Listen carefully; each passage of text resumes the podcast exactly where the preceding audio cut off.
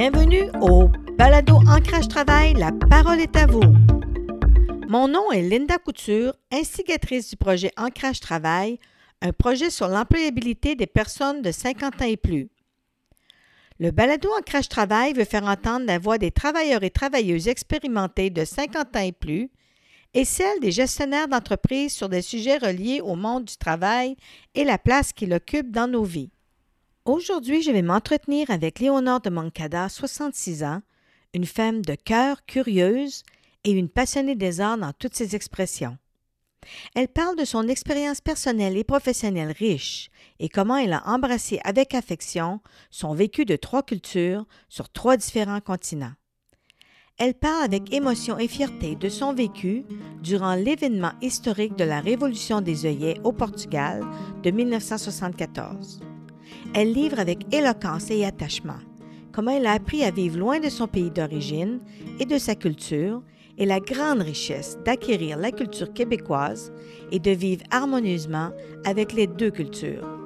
Un parcours fascinant et rempli d'humanité. Bonne écoute. Bonjour, euh, Léonard. Bonjour, Linda, ça me fait plaisir. Ben, je suis née à Lisbonne, au Portugal. Et euh, très jeune, euh, même un bébé, euh, je suis euh, partie avec mes parents en Afrique, en Angola, une ex-colonie portugaise, où mon père a travaillé plusieurs, plusieurs années. Donc, euh, mon enfance a un vécu africain. Je pense que tu avais 9 ans quand tu es repartie de oui, là. hein? Oui. presque 9 ans, j'avais 8 ans et demi. Qu'est-ce que je peux dire de mon vécu d'enfance? J'ai des souvenirs extraordinaires et comme tu peux comprendre, ce sont des souvenirs que ce sont plus des impressions et des perceptions parce qu'en étant enfant Mm. et à l'âge de, de notre premier développement hein, sur cette terre, évidemment, on absorbe tout ce qui, qui est visuel, sensoriel. Et euh, mes grands souvenirs, à, à- à part euh, évidemment le contact que j'avais euh, très direct avec euh, les gens ori- originaires de Angola, les Angolais, euh, j'ai, euh, tu sais, des perceptions très très fortes au niveau de la nature, la forêt africaine, la terre rouge, les animaux, et toujours cette sensation, tu sais, de chaleur qui est permanente. Mhm. Ça, ça m'a toujours resté. Et de ça, c'est une empreinte très forte en moi. Mm. Toutes ces sensations qui m'ont accompagnée, qui m'accompagnent tout le temps. Donc, par rapport à, à la culture en tant que telle, euh, des jeux d'enfants, comment ça se passait? Est-ce que c'est assez Oui, universel? Oui, ben non, pas vraiment. Évidemment, euh, comme tu sais, le Portugal euh, a été un grand colonisateur dans l'histoire. Mhm. Et évidemment, on était des Blancs qui étaient dans le territoire angolais. Euh, mon père euh, en était un homme très politisé et très conscient de la situation d'une colonie et tout ce que ça veut dire, euh, était un, homme, tu sais, on peut dire de plus de gauche. Alors lui, il défendait vraiment l'indépendance de toutes les colonies, incluant Angola, où on, où on vivait. Alors lui était vraiment impliqué dans des mouvements, dans des réunions qui étaient clandestines à ce moment-là, pour que euh, l'Angola un jour devienne indépendante. Mhm. Donc, alors moi aussi, j'ai, euh, des très jeunes, j'ai eu la compréhension qu'il y avait quelque chose qui se passait et qu'il y avait des changements qui venaient parce que j'attrapais des conversations d'ici par là. Mhm. Et finalement, on a quitté dans les années 63. Euh, déjà, les mouvements de libération euh, étaient déjà très établis. Et mon papa a décidé de continuer cette lutte. Et nous, on est revenus au continent avec ma maman et deux sœurs que j'ai. OK, d'accord. Et ensuite, euh, donc, vous êtes parti pour quel pays? Lisbonne, pour Lisbonne. On est revenu à Lisbonne. Mhm. Et alors où j'ai fait, tu sais, tout mon lycée et aussi mes études euh, supérieures en éducation.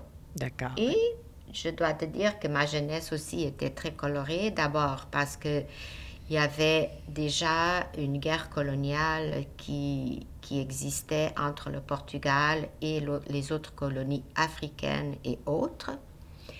Et moi, euh, avec cet héritage euh, de, conscience sociale et de ce que j'avais euh, probablement reçu dans mon enfance, j'étais aussi active politiquement dans ma jeunesse. D'accord. Qui c'était plutôt clandestin parce qu'on était sur le régime fasciste de Salazar. Mm-hmm. Alors, c'était une jeunesse qui avait une muselière parce qu'on ne pouvait pas parler. Mm. C'était très fort au Portugal et c'était très accentué avec toute la situation de la guerre coloniale. Euh, le gouvernement était devenu encore euh, plus ferme, tu sais, et euh, plus dictateur, si tu veux. Est-ce que vous vous sentiez menacé, justement? j'ai eu des, des, personnes de ma famille, oui. oui, avait comme une sensation d'une menace permanente, invisible parce qu'il y avait la police politique qui existait et qui surveillait partout. Il y avait des, étudiants qui ont été poursuivis, il y a des gens qui se sont même morts, qui étaient beaucoup de monde en prison. Mm. Alors, ce fut euh, une jeunesse assez intense, si tu veux, mm. mais qui, qui nous... Euh, qui nous donne aussi, tu sais, une conscience sociale énorme et une compréhension euh, très vite de, des régimes qui sont mm. totalitaires. À mes 18 ans, j'ai eu vraiment la chance d'assister à la chute du régime totalitaire de Salazar, le régime fasciste qui a duré 40 ans et qui a opprimé tant les Portugais. Et je ne peux même pas décrire encore avec tous mes mots l'émotion que nous avons tous vécue, euh, de moi-même, la joie, euh, la fierté et le soulagement de pouvoir parler et de sentir que le nouveau vent était arrivé pour nous tous et qu'on pouvait finalement parler et probablement construire une démocratie. Ça a été très émouvant. Ce mouvement est parti euh, d'une décision et d'un travail collectif des forces armées portugaises qui étaient épuisées de cette guerre coloniale qui a duré 13 ans.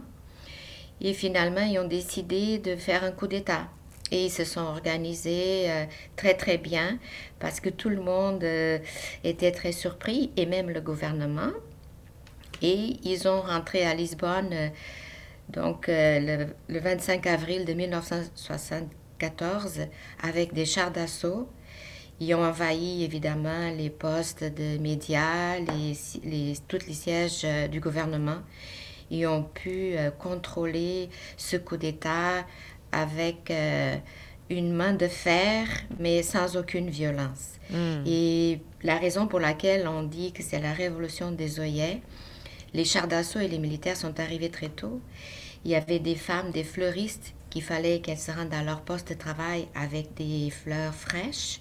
Et la fleur, c'était l'oeillet. Hmm. Et quand elles voyaient les, les, soldats avec ces armes, elles offraient des œillets qui sont été mis sur les armes. Et c'est pour ça que partout dans le monde, on appelle la révolution des œillets.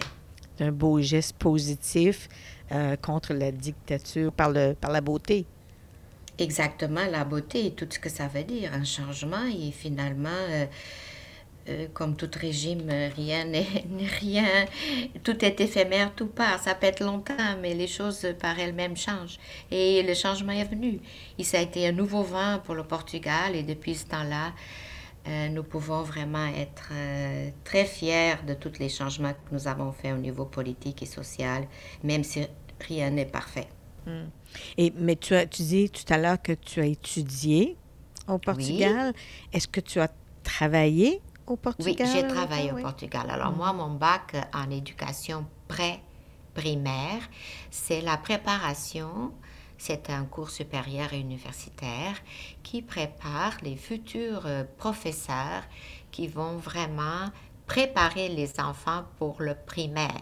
Mm-hmm. le pré-primaire. Il y a tout ce côté-là, tu sais, au niveau de l'adaptation de l'enfant à l'école, tout ce qui est euh, programme cognitif, préparation émotionnelle, la sociabilisation des enfants. Et c'est ça dont je, je me suis vraiment formée. Et j'ai travaillé, oui, j'ai travaillé deux ans et demi dans une école.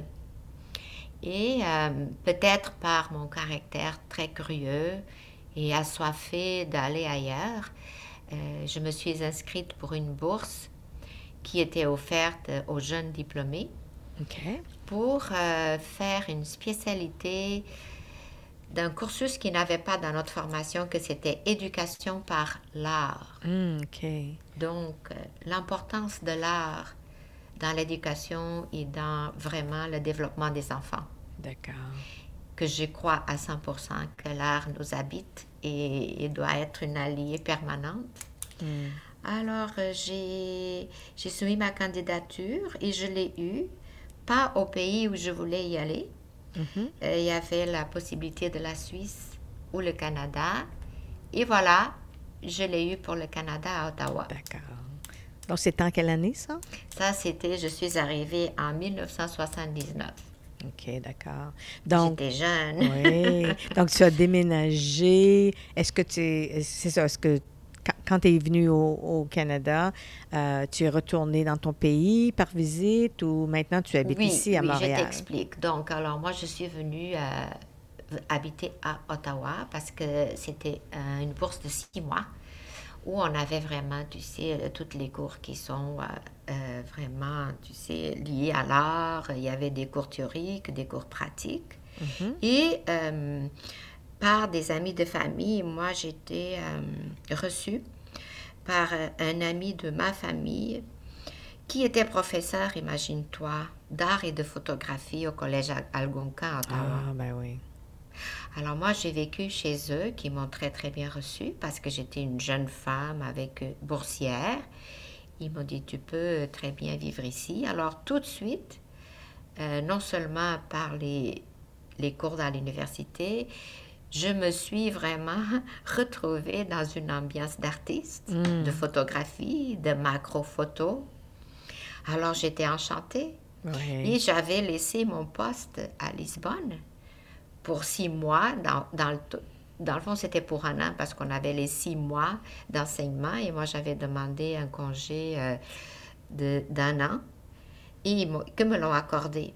D'accord. Et finalement, en étant dans cette famille et vraiment entourée de jeunes étudiants, soit de l'université, soit du collège Algonquin, du département des arts, je me suis dit de pourquoi je ne resterai pas plus longtemps? D'accord. Pourquoi je retournerai à Lisbonne? Alors, j'ai écrit une, une lettre à l'école où j'étais enseignante, disant que finalement, peut-être que je resterai plus longtemps ici et que je libérerai mon poste. Ah, OK, d'accord. Donc, ça a fonctionné euh, comme tu voulais, mais la place des arts dans ta vie, euh, pour avoir vécu en Afrique un petit peu, et puis ensuite, euh, là, te retrouvé dans le milieu des arts, est-ce que tu as œuvré surtout en art? Non, pas du tout. Euh, pas du tout, et je n'ai aucun talent pour l'art. Je suis incapable de faire quoi que ce soit avec mes mains, à part un peu de poterie que j'ai suivi à cette période-là. Mais euh, j'ai peut-être, tu sais, un côté de, de perception de l'art très très fort, et j'ai toujours cherché euh, être entourée d'artistes, de gens qui ont la capacité de créer soit au niveau de visuel, Hmm. soit au niveau littéraire, j'aime beaucoup les lettres. Et je suis une grande admiratrice, mais moi-même, je ne suis pas une personne qui a un talent artistique, si on peut dire. D'accord. Mais euh, en fait, ça t'a amené, une fois que tu as décidé de rester ici, euh, c'était quoi ton prochain, ta prochaine étape? Bon, ma prochaine étape, donc alors, euh, la prochaine étape, c'était vraiment tout ce qui a trait à la hum, Mhm. parce que moi, j'étais reçue comme étudiante. Alors, j'ai dû faire une demande pour être euh, résidence et immigrante reçue. Et j'ai passé, tu sais, tous les prérequis. On parle de dans les années 80, n'est-ce pas? C'était beaucoup plus facile à ce moment-là de pouvoir euh, s'établir au pays. Et j'ai rempli les prérequis et j'ai reçu, tu sais, un, un papier d'immigrante reçu et me voilà euh, établie euh, dans ma tête pour quelques années euh, au pays pour découvrir et pour vivre un peu aussi euh, ma vie de jeune femme. Et ça t'a amené, à ce moment-là, il fallait que tu trouves un travail. Oui, absolument. Donc, euh, j'étais encore à Ottawa et avec un groupe d'amis, euh, on a fait une visite à Montréal, une visite touristique. D'accord. Et on a passé ici une fin de semaine. On a connu d'autres personnes qui vivaient à Montréal. Et moi, j'ai dit, waouh, cette ville, il y a beaucoup d'ébullition, ça m'intéresse, c'est très, très francophile. Et puis, moi, j'avais déjà terminé euh, mon, mon, ma bourse. Elle était conclue, concluante. Là. Bon. Alors, j'étais libre et je me suis dit, pourquoi je ne viendrais pas, euh, pourquoi je ne déménagerais pas à Montréal?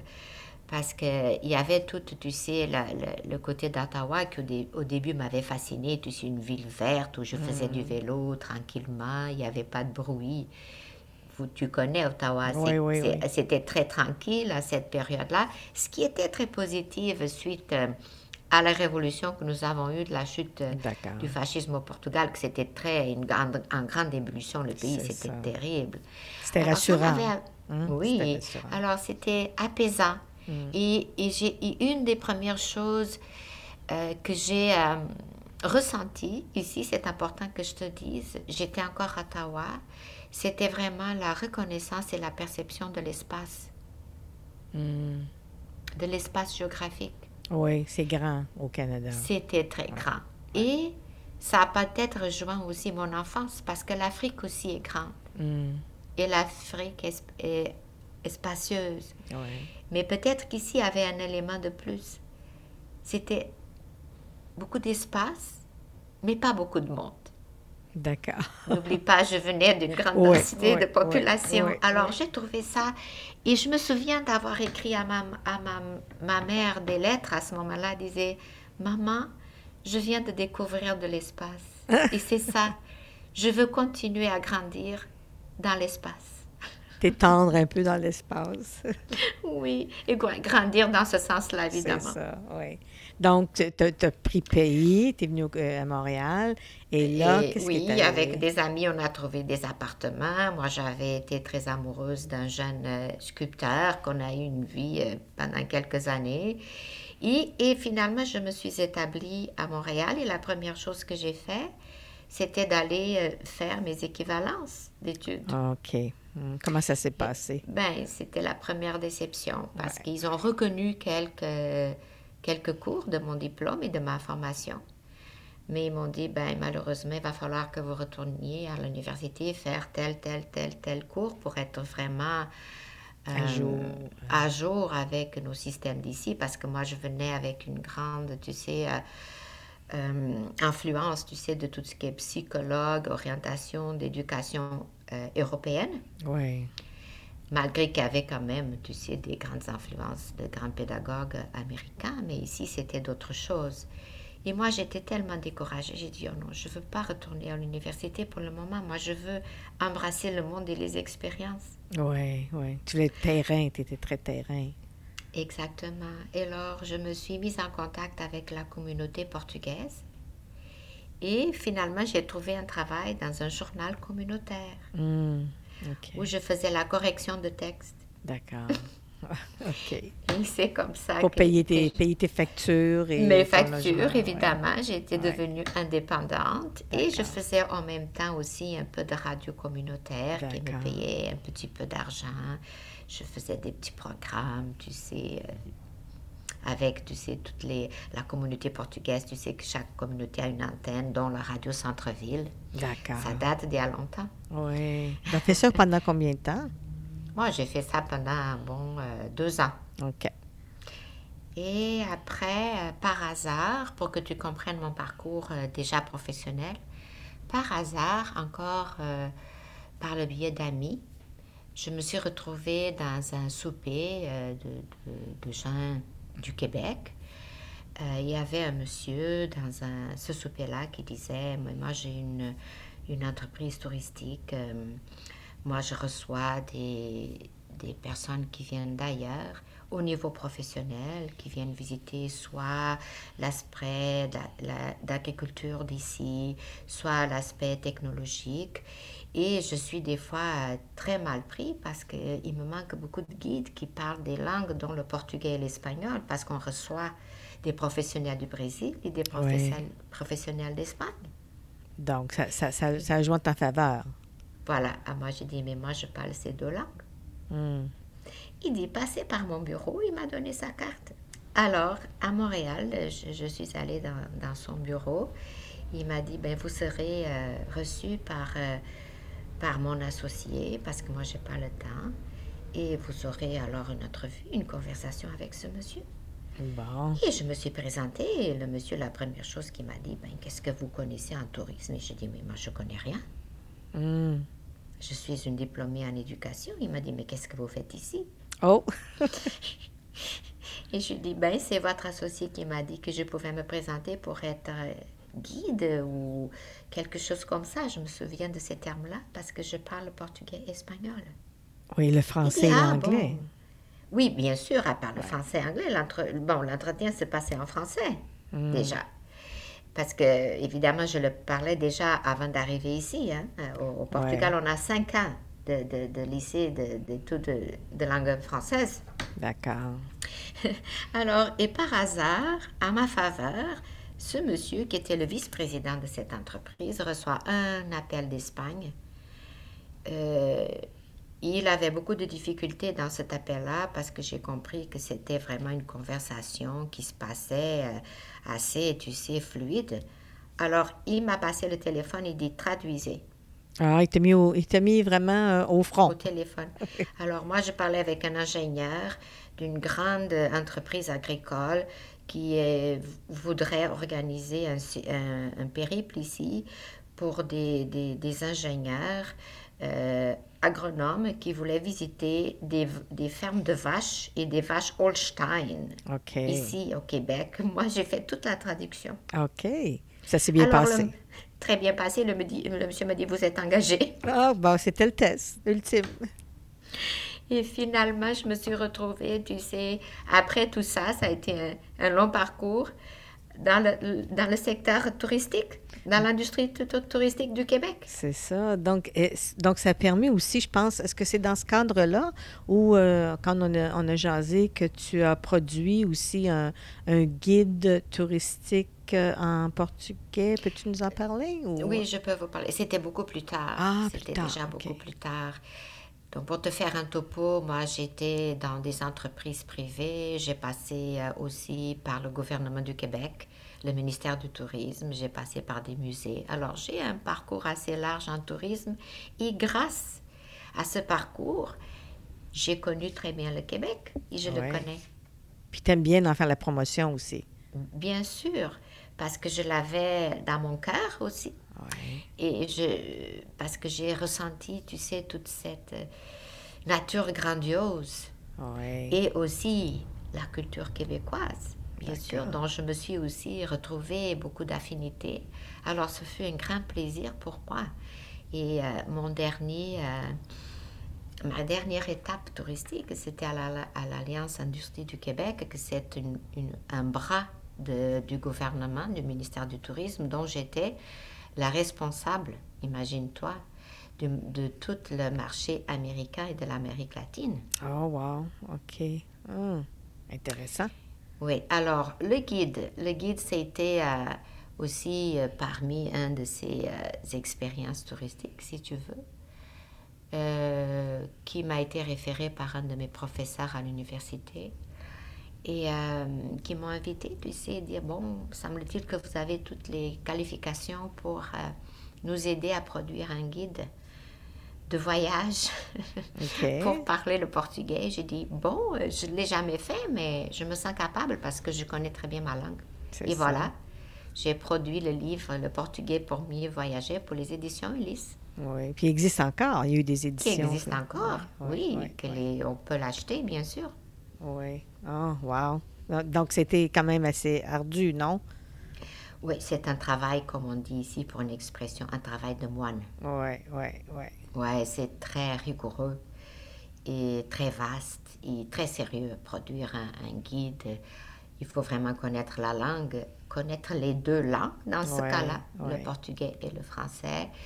Et euh, ça m'a permis aussi de plonger euh, à nouveau dans ma langue d'une façon euh, très sérieuse, de, reprendre des expressions, de me mettre à jour parce que je vis ici depuis longtemps, même si je vais souvent au Portugal.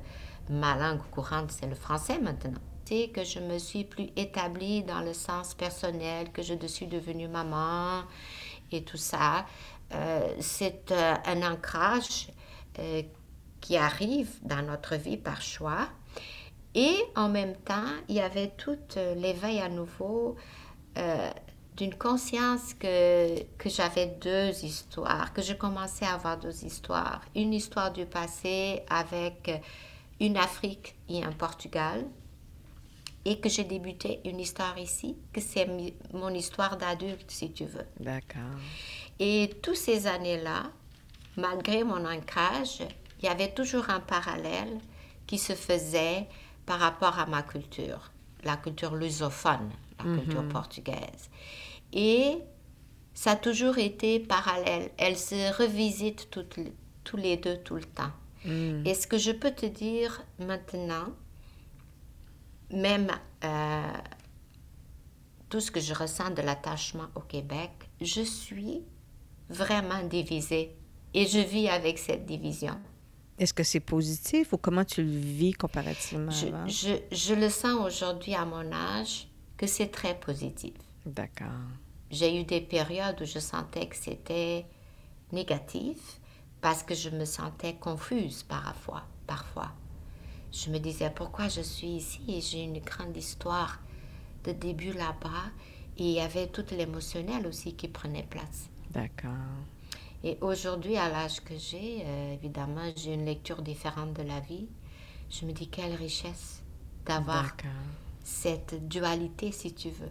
Donc, tu prends le meilleur des deux.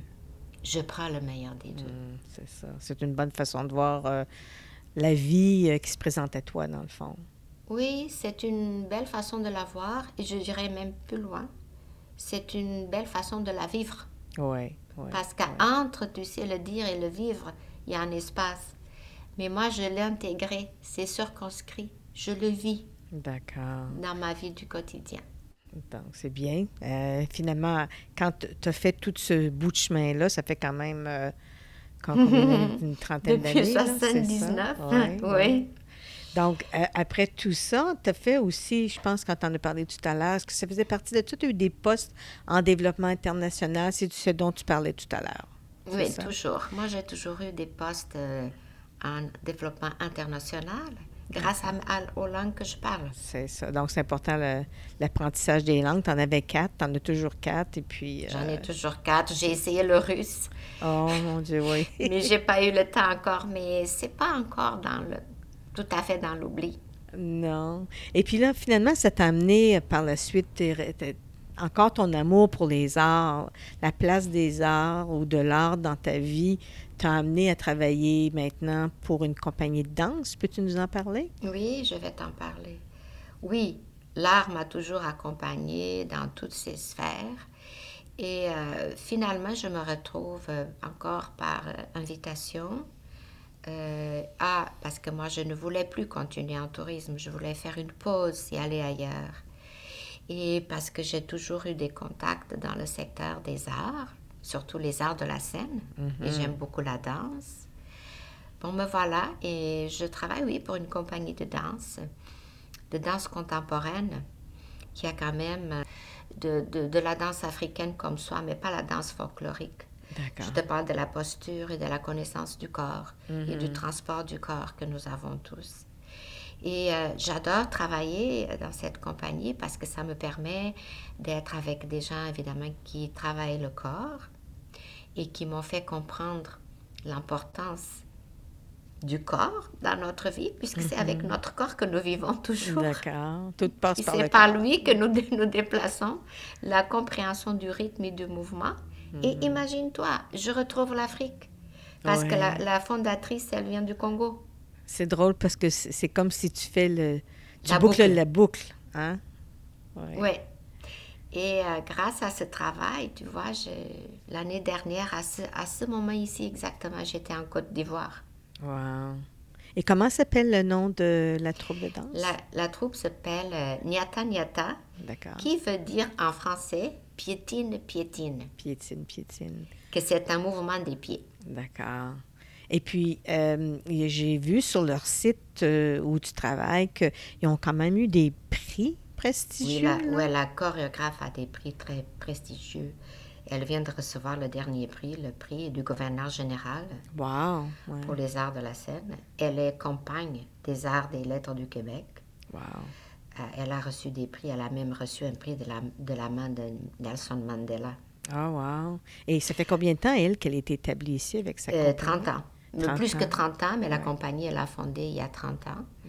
Et la compagnie, non seulement il y a vraiment le, ses danseurs, euh, c'est un studio de danse et c'est une école de danse spécifique pour une technique africaine qu'on appelle l'oketo et qui enseigne aux professionnels de la danse et ceux qui veulent venir danser euh, cette technique qui nous apprennent une certaine posture du corps. D'accord. Pour danser et être en contrôle de ce corps. D'accord. Et puis, le, est-ce que c'est au niveau de la, la technique pour être capable de performer dans cette, euh, dans cette type de danse qui est contemporaine? Oui. Euh, la base euh, vient d'où? C'est quel type la de base est vraiment africaine de, du Congo. Je te dirais que c'est vraiment un pays qui est très important au niveau de danse et musique. Ouais. Et on peut aussi dire en général, écoute, je ne suis pas historienne, puis je ne veux pas dire des bêtises, mais si on parle tous les deux comme ça, franchement et ouvertement, si on regarde les villageois africains, la façon comme ils marchent et la façon comment ils se déplacent, tu regarderas, d'abord, la plupart n'ont pas de souliers. Hmm. La plupart sont en pieds nus parce que pour eux, euh, le contact avec le sol est très important. D'accord. Et les pieds, c'est vraiment la base, tu sais, du mouvement. Hmm.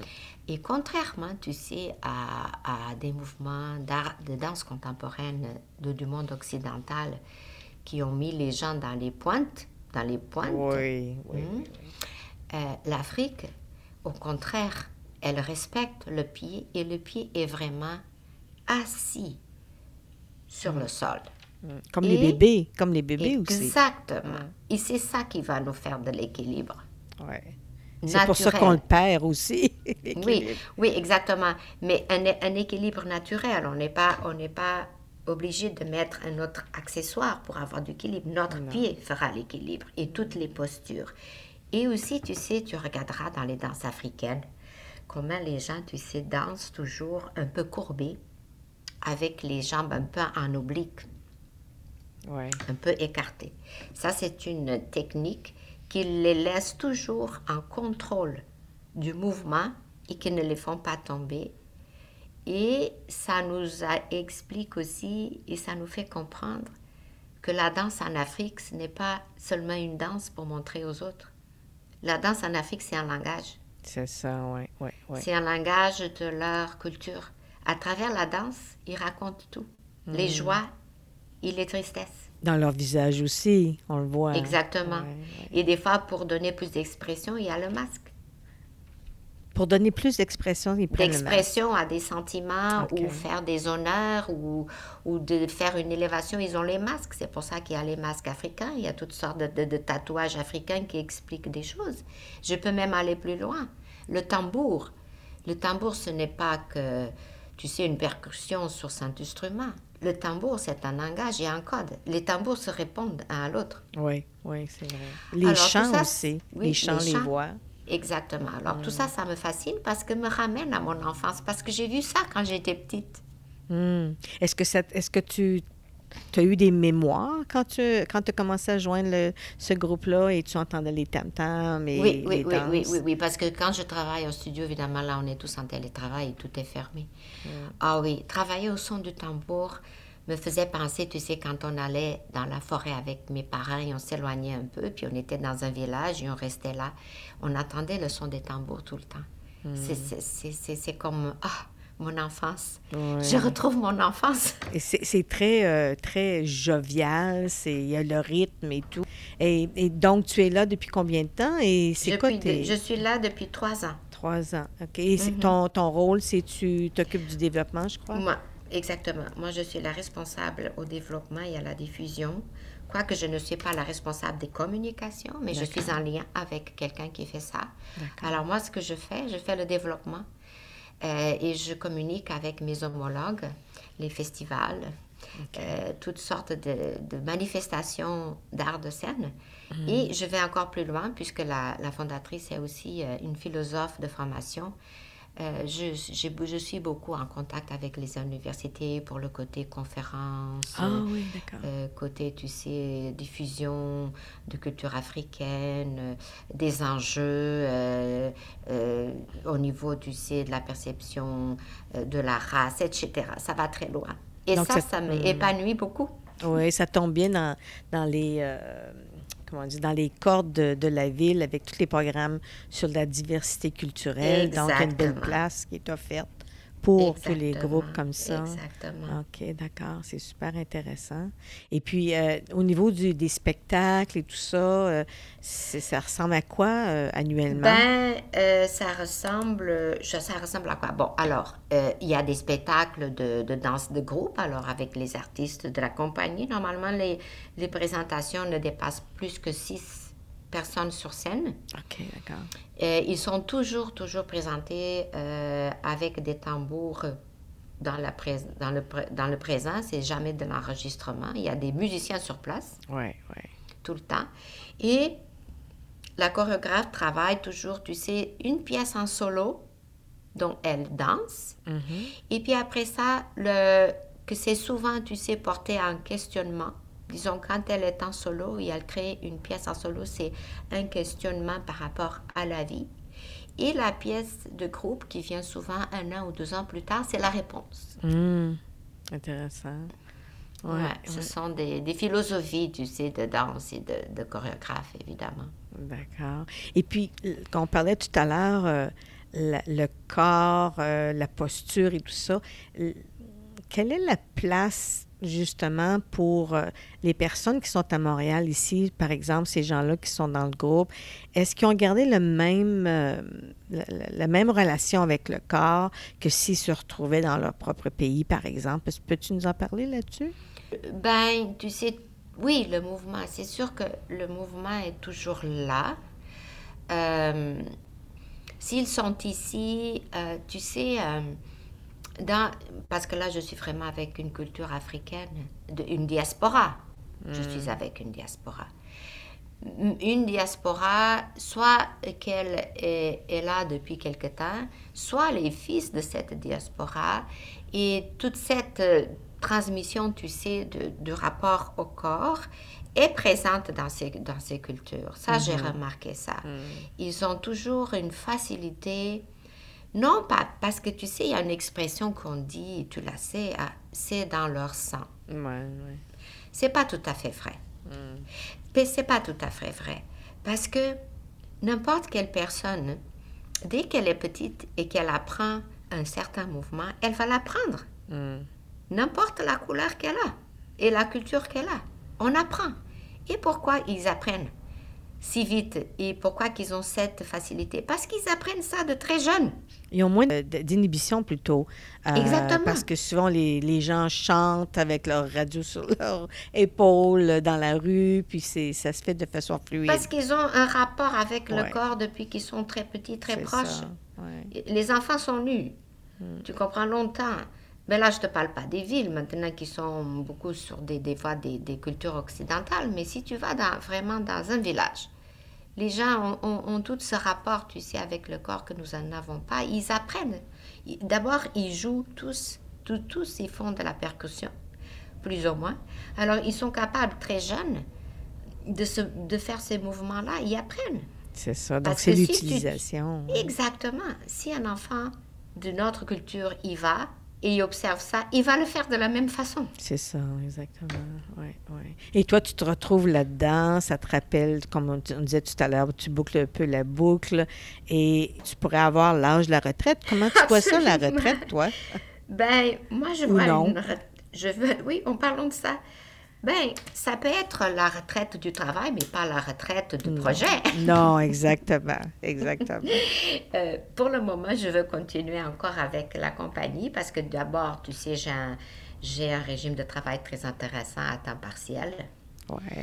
Et euh, puis, j'ai du temps pour moi aussi. Et, euh, un bel équilibre. Oui, j'ai un équilibre. Et si euh, à un moment donné, je décide d'arrêter euh, pour une raison ou une autre que je ne connais pas encore, je suis persuadée, si j'ai toujours la bonne santé, que je vais toujours être, tu sais, impliquée dans des projets. Absolument. Mm. Écoute, euh, ça se peut que je puisse faire un peu de coopération internationale si le monde devient en santé, on dirait, et surtout se mettre dans une raille euh, plus connu qu'inconnu. Hmm. Euh, je pourrais, je pourrais même, tu sais, euh, m'offrir comme bénévole pour aller faire un projet en Afrique ou en Amérique latine, j'en sais rien. Hmm. Je te disais, Linda, que si je prenais ma retraite du travail, que je continuerais à être très active avec des projets de bénévolat, entre autres. Et voilà, j'ai déjà commencé un, très intéressant. Oui, alors... J'ai reçu la, vraiment la nouvelle à partir d'une amie, un organisme euh, au plateau Mont-Royal qui fait du service bénévole auprès des personnes âgées qui sont encore autonomes ou semi-autonomes. Et en raison de la pandémie, ils ont initié une activité très intéressante qui est faire la lecture à ces gens-là par téléphone. D'accord. Alors, évidemment, le plateau Montréal, il y a encore beaucoup de Portugais qui y vivent. Alors, euh, ils m'ont vraiment référé une dame de 80 ans qui est seule, qui pour se déplacer a besoin d'une marchette. Et j'ai initié hier ma lecture et c'était très, très émouvant.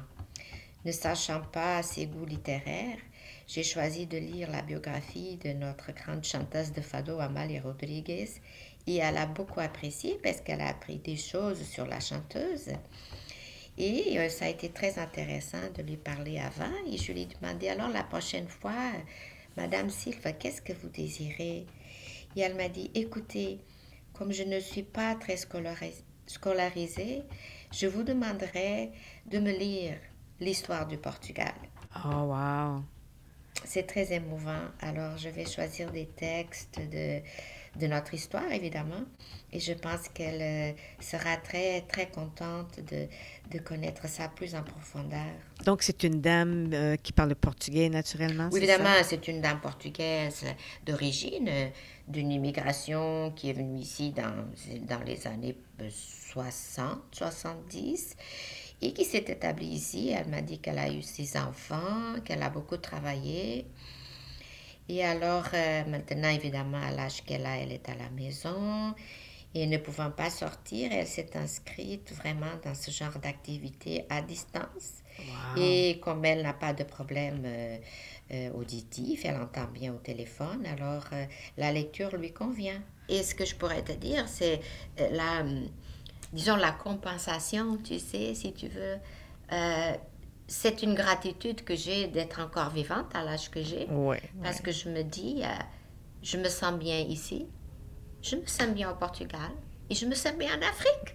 je pourrais me diviser en trois.